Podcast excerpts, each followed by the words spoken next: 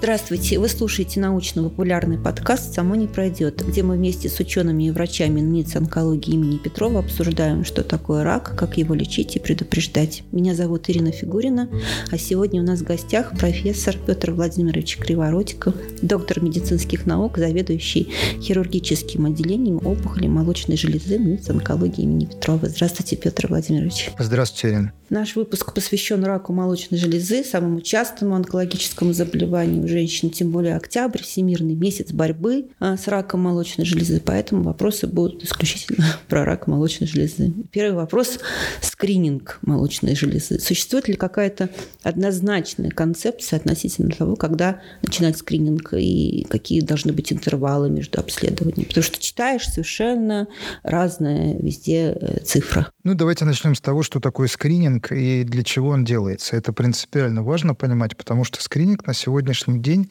это процедура, которая нацелена на то, чтобы выявить опухоль в той стадии, когда она не имеет клинических проявлений. Проще говоря, это выявить опухоль, когда она не болит, не беспокоит, ее не может обнаружить пациент самостоятельно, и ее, более того, не может обнаружить врач при простом осмотре. То есть скрининг для рака молочной железы – это инструментальная диагностика с использованием каких-то аппаратов, которые нацелены на то, чтобы выявить заболевание когда оно настолько минимально, что определяется только каким-то специфическим методом. Это принципиально. Это принципиально, когда мы говорим о скрининге. Потому что когда мы говорим о процедуре, когда что-то забеспокоило женщину, она что-то нащупала, где-то заболела, заколола, изменилась форма молочной железы, изменился а, цвет, изменилась кожа молочной железы.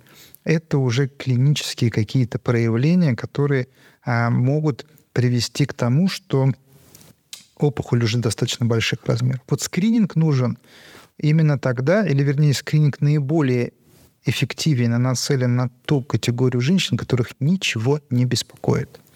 И выявление опухоли на данной стадии заболевания в подавляющем большинстве случаев позволяет говорить о том, что все лечебные мероприятия, которые будут применены, будут э, вести к одной цели – полному излечению от болезни. Рак молочной железы сегодня в ранних стадиях, в подавляющем большинстве случаев, это излечимая болезнь. И тут стоит вопрос, а какой метод применять и с какого возраста скрининг становится процедурой, которая выявляет рак молочной железы на ранней стадии в подавляющем большинстве случаев. Существует множество инструментальных методов, которые применяются. А если говорить о наиболее методе информативном и в то же время – наименее трудозатратным для системы здравоохранения и простым в исполнении, то сегодня это маммография. Маммография – метод, который используется в скрининге в развитых странах. Это рентгенологический метод исследования. И этот метод исследования применяется у женщин старше 45 лет. 45. Он наиболее информативен для женщин старше 45 лет, потому что а, мы все меняемся с возрастом, и молочная железа тоже меняется. И молочная железа в более юном возрасте для маммографии не является а, наиболее правильным методом.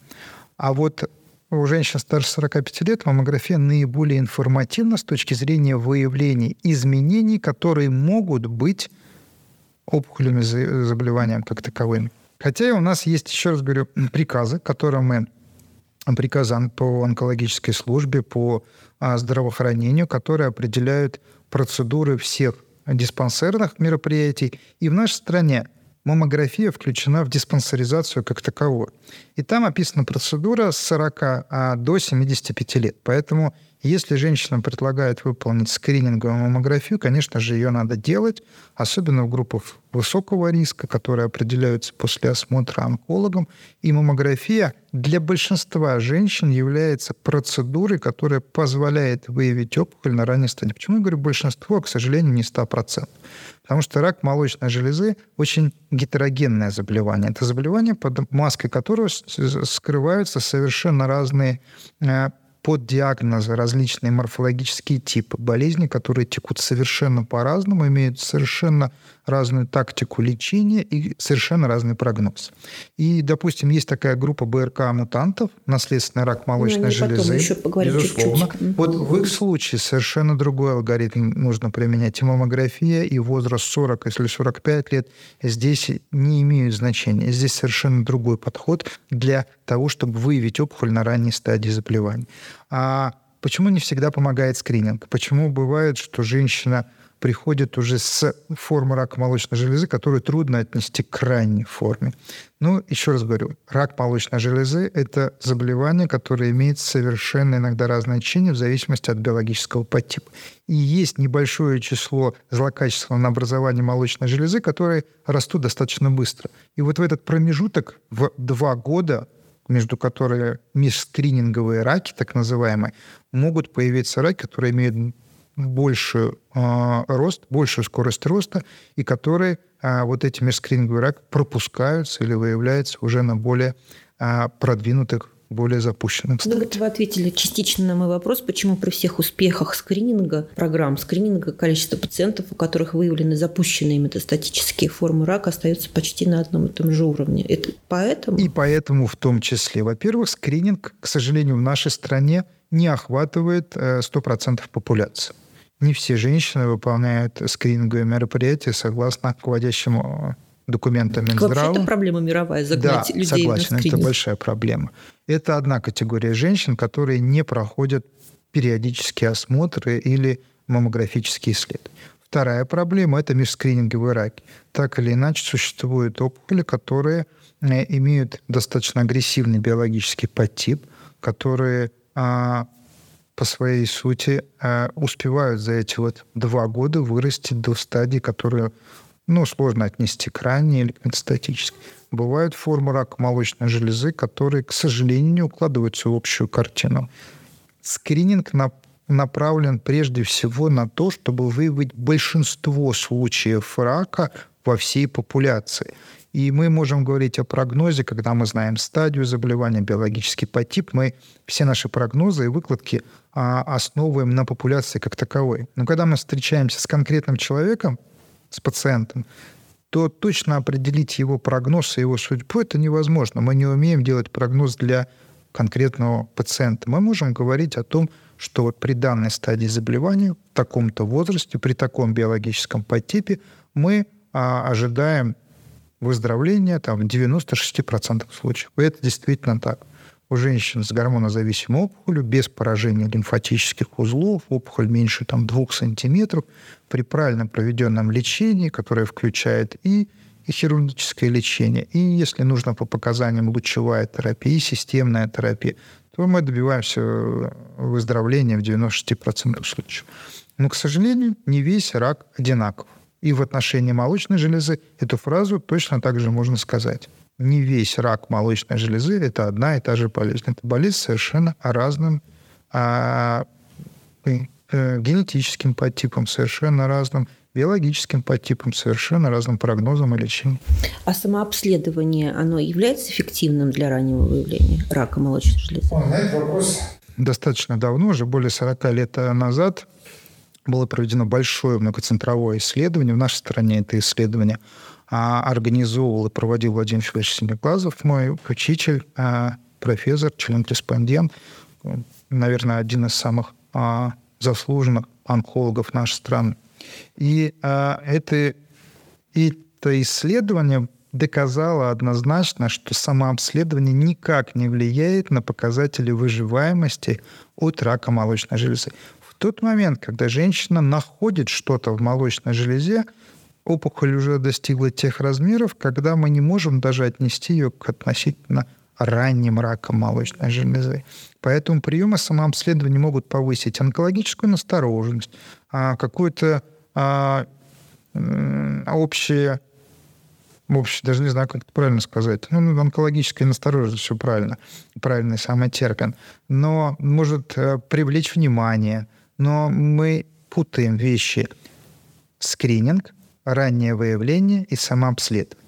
Вот самообследование на выживаемость никак не влияет. Раннее выявление – это термин несколько искусственный, но в основном он охватывает ту категорию женщин, которые не занимаются скринингом в рамках государственной программы, а которые самостоятельно придумывают себе какой-то алгоритм а, и делают, допустим, маммографию раз в два года, раз в три года, раз в полгода – вот и выявляют какую-то опухоль. Раннее выявление на ранней стадии – это очень здорово, но иногда эта диагностика избыточна, и иногда она не дает нужных результатов. А скрининг, мы говорим о процедурах, которые прежде всего планируются на большой популяции населения, государством и проводятся у женщин с определенной периодичностью в зависимости от того, в какой группе риска она находится, и в зависимости от того, в каком она возрасте.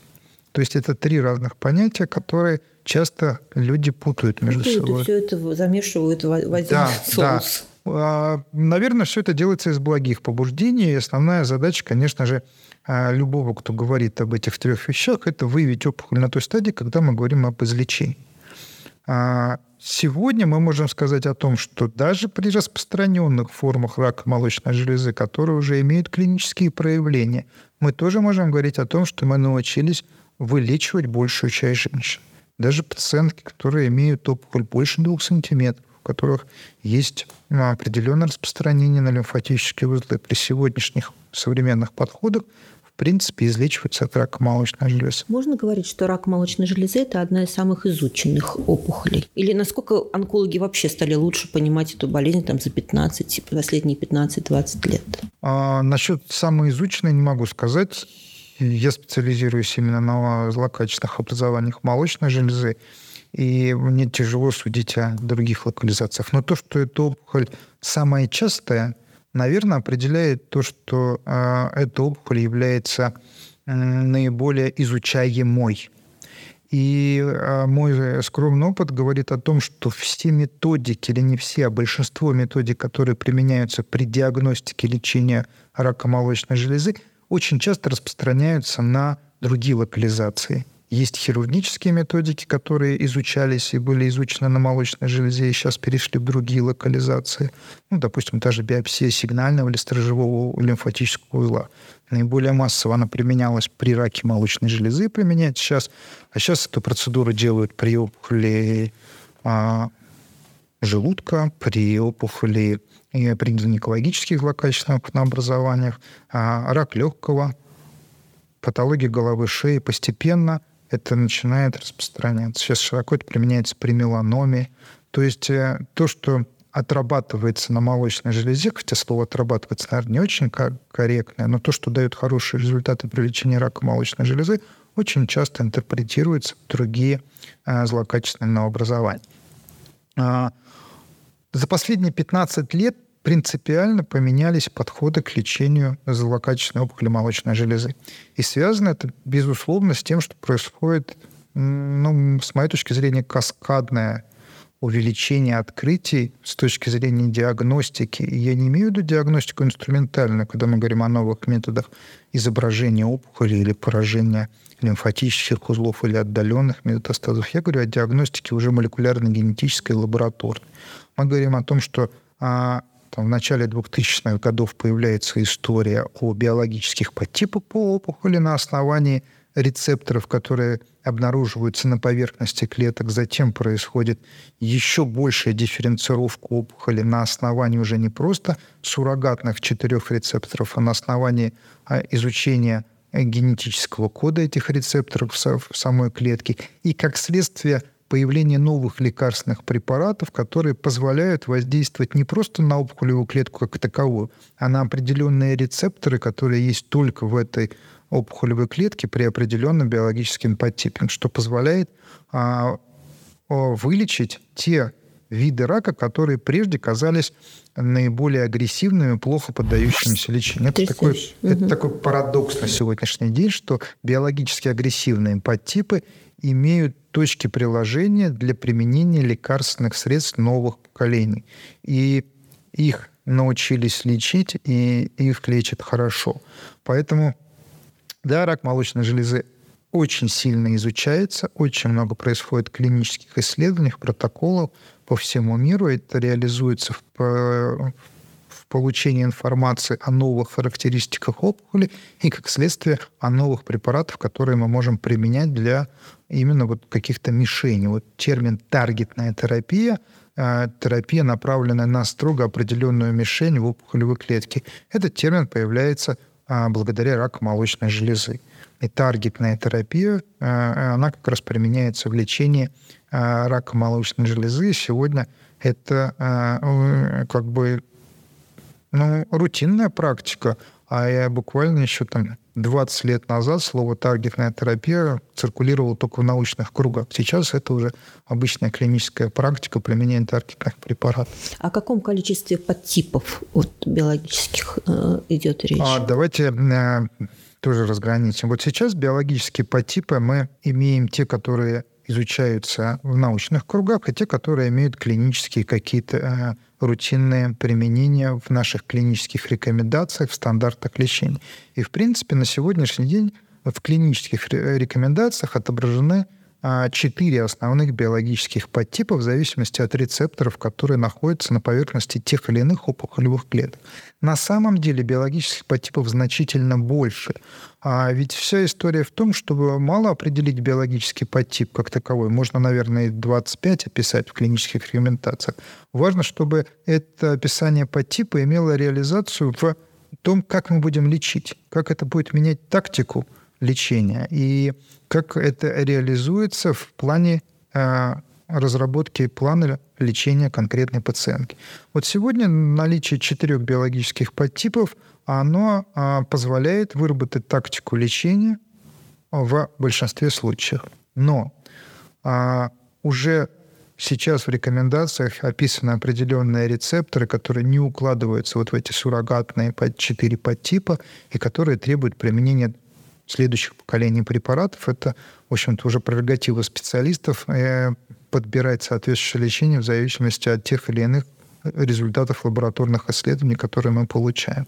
Поэтому а, биологические подтипы — это четыре основных подтипа. Они с моей точки зрения, носит жаргонный характер, там, трижды негативный, люминальный А, люминальный Б, ХЕР-2 позитивный. Вот в зависимости от этого подтипа прежде всего вырабатывается тактика лечения, как при ранних формах рака молочной железы, так и при местно распространенных и метастатическом раке молочной железы. Поняла. А если говорить э, вот э, о наследственных раках, вот известно уже всем благодаря Анджелине Джоли, БРК-мутации, за которой она удалила себе молочные железы и яичники, показала всем хороший пример, или это все-таки была чрезмерная забота о своем здоровье? Я все-таки склоняюсь к тому, что это был хороший пример. Нужно делать всем генетические тесты? Нужно делать генетические тесты, если человек а, понимает, что с этой информацией надо что-то дальше делать. Потому что а, выявление того или иного э, фактора, который определяет наследственность или э, повышает информативность человека о том, что вероятность заболеть раком больше, требует в последующем каких-то действий. Человек с этой информацией должен как-то жить. И он может просто знать об этом и ничего не делать, а может с этой информацией что-то делать и как-то ее реализовывать, если мы говорим о здоровых женщинах. А ведь мы еще с вами должны обсуждать прежде всего пациентов, у которых есть злокачественное образование, и носительство наследственной мутации сегодня определяет не только, какое лекарство назначить, но и какое хирургическое даже лечение этой пациентке предложить и обсуждать в зависимости от носительства или отсутствия носительства гена, мы обсуждаем объем хирургического вмешательства. Поэтому давайте поговорим а, как бы разделим вопрос о наследственных мутациях. Вот давайте поговорим об Джалине Джоли как таковой. Это женщина, которая а, достаточно в молодом возрасте находилась, у которой наследственная мутация была вы, выявлена, у которой в семье было двое родственников первого поколения, мама и сестра мамы, которые болели раком молочной железы. И она, будучи здоровым, не имеющим диагноза рака молочной железы, посчитала возможным, что удаление ткани молочной железы защитит ее от этого злокачественного образования. На самом деле эта методика применяется, достаточно давно применяется, и у здоровых женщин она показывает, что в дальнейшем эта процедура защищает их от возникновения рака молочной железы. Не в 100% случаев, но в подавляющем большинстве случаев защищает. И, а, конечно же, а, эта процедура была не излишней вот в ее конкретном случае. Потому что много спекуляций потом появилось. Много. Но, во-первых, э, о чем мы спекулируем? О том, что удалив ткани молочной железы, все равно остается вероятность заболеть раком молочной железы. Как ни странно, такое бывает. Потому что, во-первых, не факт, что радикально удалена вся ткань молочной железы. Самое интересное, что не факт, что уже эта болезнь себя не проявила и не имеет каких-то отдаленных очагов в других органах и системах, которые, э, которые в последующем реализуются в отдаленные метастазы рака молочной железы. Это вот никто сейчас гарантировать не может. Но исследования, которые проведены, имеют 20-25-летние уже наблюдения, говорят о том, что удаление ткани молочной железы у здоровых женщин позволяет в дальнейшем а, и получить лучшие результаты по тому, будет у нее рак молочной железы или, или нет. В отличие от тех, кто не делал такую операцию и получал потом, к сожалению, диагноз, ну и, как следствие, современное лечение. Это а, первый вопрос. Другой вопрос тоже очень важно понимать. Не у всех женщин с наследственной мутацией рак разовьется. Это не стопроцентная реализация болезни. Не гарантия, так сказать. Ну, гарантия обычно все-таки что-то позитивное – это не событие, которое будет стопроцентно вероятно. Это очень вероятно. Это вероятнее, чем если бы у вас не было мутации.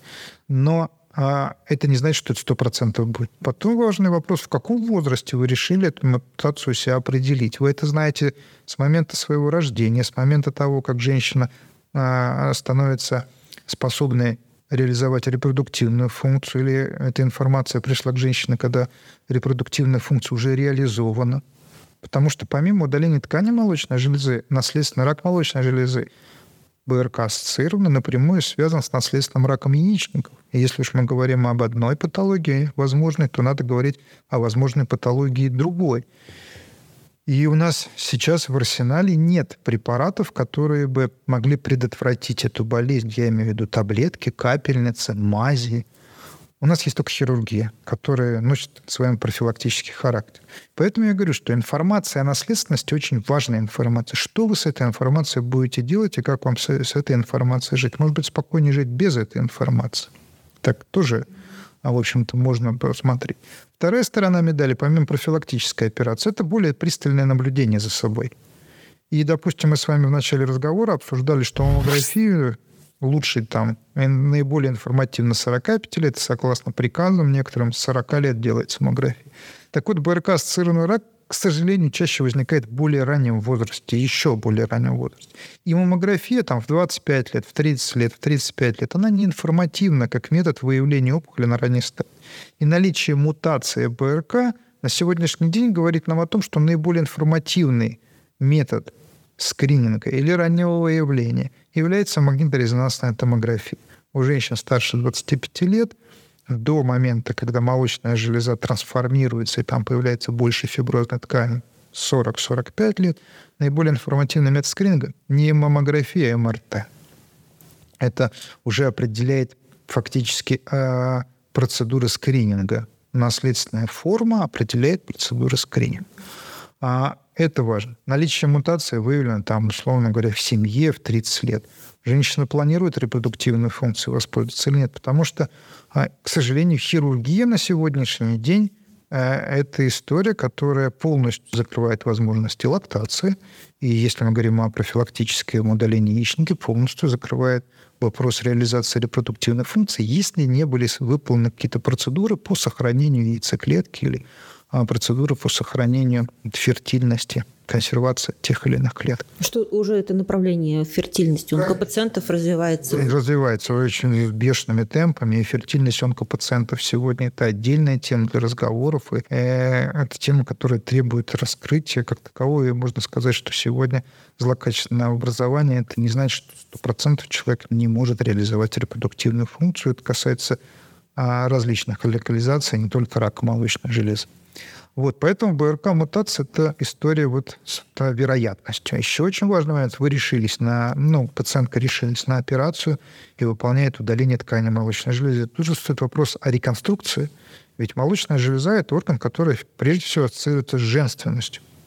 И удаление молочной железы технически достаточно простая процедура, хирургически технически. А вот восстановление молочной железы – это процедура крайне сложная. Это процедура, которая принципиально отличается от э, хирургических манипуляций, которые мы называем аугментацией, или назовем просто улучшение форм молочной железы, эстетической. Установка имплантов, изменение формы, объема молочной железы с помощью хирургических методик. Здесь мы говорим о полном удалении ткани молочной железы и одномоментной реконструкции. И, к сожалению, на сегодня можно сказать, что делая реконструкцию, мы пациентам всегда говорим о том, что возможно осложнение, возможно те или иные осложнения, которые приведут а, к потере эстетического вида молочной железы, вплоть до удаления установленных имплантов, если так простым языком говорить. И женщина, идя на такую операцию, должна как бы подписать информированное согласие, в котором будет прописано, что мало того, что удаляется ткань железы, и это вроде как хорошо, но молочная железа, чувствуя теряет чувствительность, теряет подвижность, подвижность теряется тактильное ощущение, привычные обычно при молочной железе. Более того, возможно осложнение, которое приведет ну, э, с точки зрения здорового человека к катастрофе, воспалению, допустим, и потере импланта. Поэтому... А от чего зависит появление таких радикальных осложнений? Ну, зависит от, э, от многих причин. Это зависит от конституции женщины, от индекса масс тела. Это зависит от э, материала, который используют. Это зависит от хирургических методик. Это зависит просто от хирургии как, как, как таковой. Хирургия — это область, где осложнения невозможно избежать стопроцентного осложнения. Даже самые лучшие хирургические центры, самые блестящие хирурги имеют определенный процент осложнений, иногда не по независимым от них причин. Мы сейчас говорим да? о реконструктивной хирургии. Что сознание обывателя, вот э, как бы считается, что ну, реконструкция груди, пришили там новую грудь, красота, посмотрите, вот да, как было до, как да. стало после, все аплодируют, это браво, иллюзия. и не думают о том, что это какие-то иллюзия, которая создана масс-медиа, которая создана вот той самой историей с Анджелиной Джоли, с ее потрясающей, э, красивым внешним видом, она красивая женщина. Но еще раз говорю, а не в 100% случаев эта процедура заканчивается результатом, который эстетически приемлем как женщине, которая подверглась этой процедуре, так и ну, хирургу, который это выполнял. Поэтому это очень процедура непростая. Не аппендикс вырезать. Вы знаете, при аппендиксе бывают осложнения, которые заканчиваются фатально. Поэтому хирургия – это зона которая всегда предполагает, к сожалению, осложнения. А и чем профессиональный центр, тем этих осложнений меньше. Но сказать, что их не бывает, это соврать. Потому что бывает нечастое осложнение, но отторжение импланта. Мы устанавливаем инородное тело, и организм может сказать, я не хочу. Так тоже, к сожалению, бывает. Про, хиру... про хирургию вот отдельно немножко. За последние годы объем хирургического вмешательства при раке груди значительно уменьшаются, да? Можно говорить? Нет, то, что... я бы не так Нет? сказал. Объем хирургического вмешательства значительно изменился.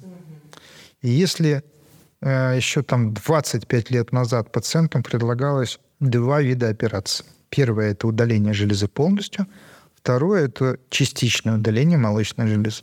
То сегодня мы говорим о существование огромного количества операций совершенно различным объемом вмешательства.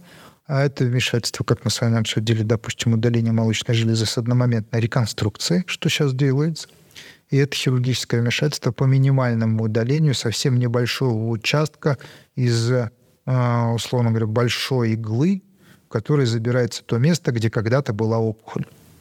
Мы говорим о деэскалации хирургического вмешательства, когда мы начинаем лечение системной терапии, уменьшаем опухолевый очаг до степени, когда он пропадает совсем. Сейчас лекарства позволяют это сделать в определенных случаях. Но для того, чтобы подтвердить, действительно это так или нет, нам надо забрать то место, где была опухоль, изучить его, и там мы часто не находим опухолевые клетки, и железа остается точно такой же, как был. Это хирургическое это вмешательство. Это какой-то или что это? Как это ну, Это небольшой разрез совершенно, там очень небольшой разрез. Это мы говорим о вмешательстве на молочной железе. Но хирургия при диагнозе рак молочной железы предполагает вмешательство инвазивное не только на молочной железе, но и на лимфатических коллекторах, лимфатических узлах, близлежащих подмышечной области.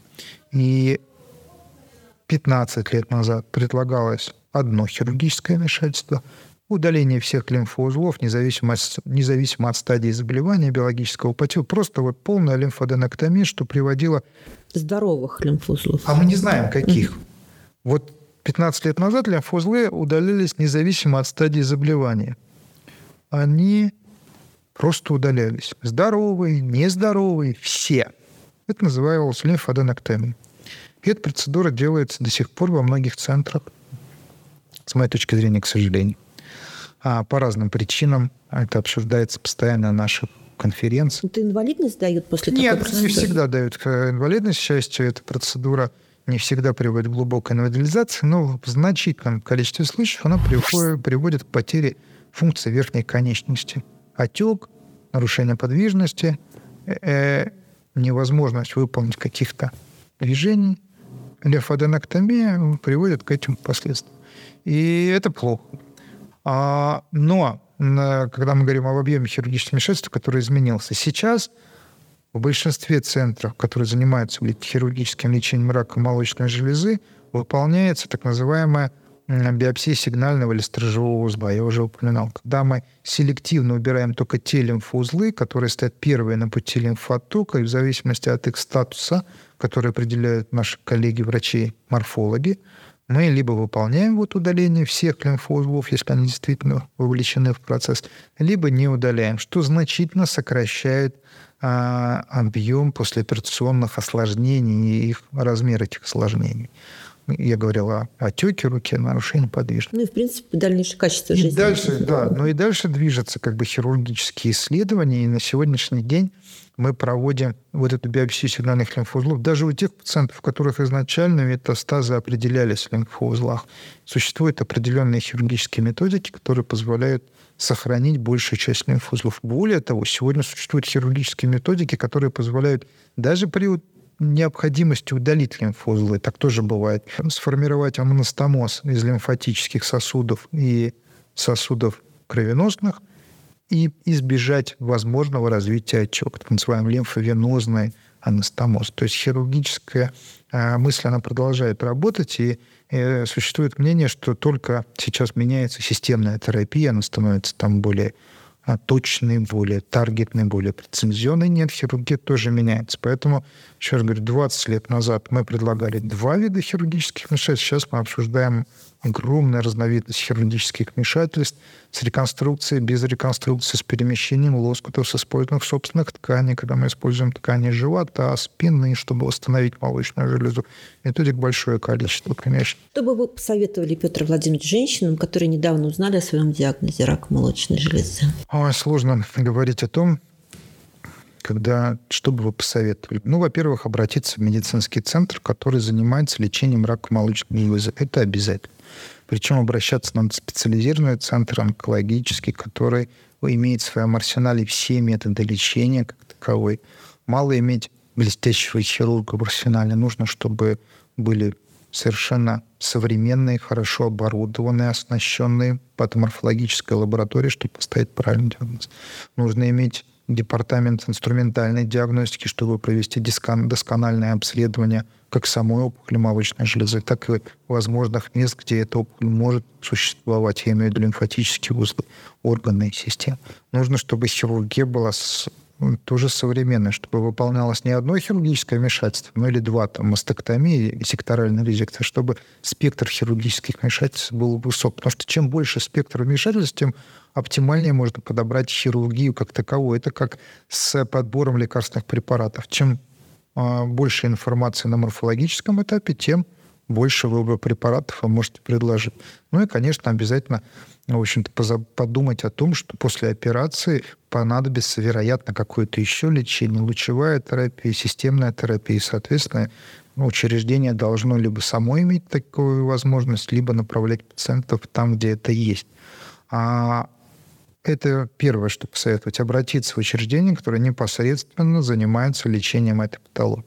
Второе, наверное, нужно все-таки а, посмотреть, что происходит вокруг. Безусловно, интернет — это история, где много информации ненужной, бросовой, абсолютно безумной. Но есть... Пугающий. Да, пугающий и страшный. Но есть, э, в общем-то, ресурсы, интернет-ресурсы, которые привязаны к федеральным центрам онкологическим, к э, городским, областным центрам. Там существует определенная поддержка пациентов. Конечно же, нужно этим воспользоваться. В нашей стране достаточно широко сейчас распространена э, пациентская история, когда люди, пережившие болезни, пережившие историю лечения, помогают тем, кто впервые с этим столкнулся. Пациентская помощь очень важна, безусловно. Эти люди помогают справиться с этой страшной историей, которая на самом деле в подавляющем большинстве случаев излечима на сегодняшний день.